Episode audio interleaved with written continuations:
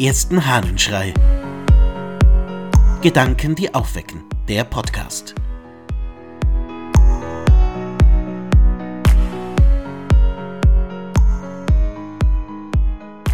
Feste Wurzeln aus dem Gedicht eines syrischen Schriftstellers.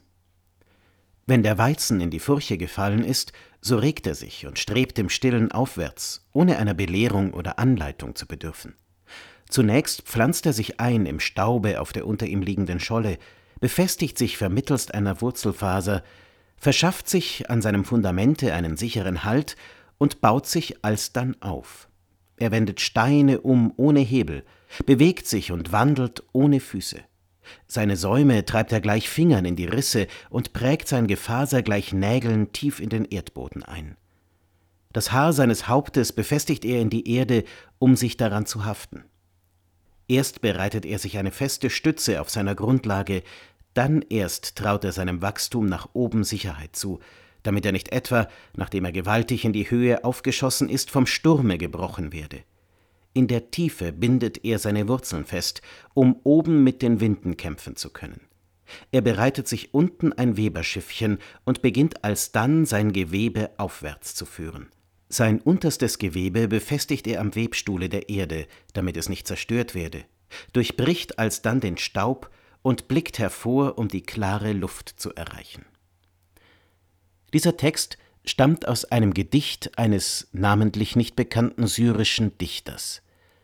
Um den Weizen geht es. Den Weizen besingt er, um dann über die Eucharistie, über das letzte Abendmahl zu sprechen und die Anwesenheit Jesu in diesem Sakrament. Interessant ist aber, was er hier am Anfang des Gedichtes über die Wurzeln des Weizenkornes sagt.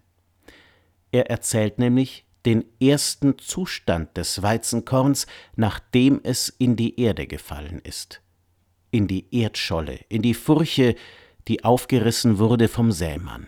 Da also liegt das kleine, feine Samenkorn und beginnt sich festzukrallen.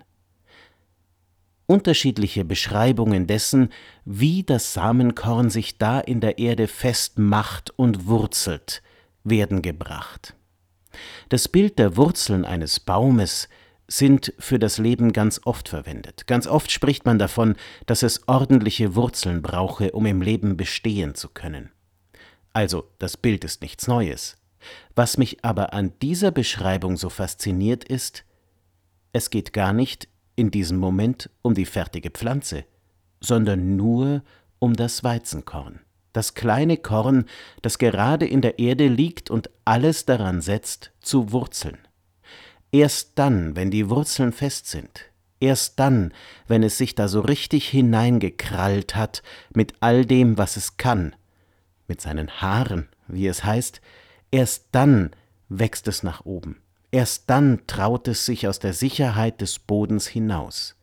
Die Wurzel ist diesem Gewächs so wichtig, dass ganz viel Energie ins Wurzeln hineingelegt wird, ins Feststehen in dem, was im Leben Nahrung, Sicherheit und einen Ort zum Leben gibt. Und da sind wir jetzt direkt bei uns. Wie ist es denn mit unseren Wurzeln? Wie viel Energie verwenden wir in unsere Wurzeln? Oder ist es so, dass wir ganz, ganz viel von dem pflegen, was oberhalb der Erde ist, was schon hinausgewachsen ist, aber dass die Wurzeln tatsächlich immer wieder wenig Energie von uns bekommen? Nun könnte man sagen, ja klar, das Weizenkorn ist ja erst am Anfang seines Daseins als Pflanze und beginnt zu wurzeln, um dann hinauszuwachsen. Ja, aber auch wir sind immer wieder am Anfang unseres Daseins. Die Wurzeln, die wir brauchen, brauchen Pflege, brauchen ein immer wieder neu hineinwurzeln in den Humus, auf dem wir wachsen und stehen wollen. Und die Frage ist tatsächlich, wie viel Energie, wie viel Zeit wir verwenden, um uns das zu ermöglichen. Wie ist das mit dir und mit deinen Wurzeln in deinem Humus des Lebens? Nehmen wir uns doch heute ein bisschen Zeit, um uns um unsere Wurzeln zu kümmern, oder? Ich wünsche dir einen feststehenden Tag. Dein Ludwig Waldmüller.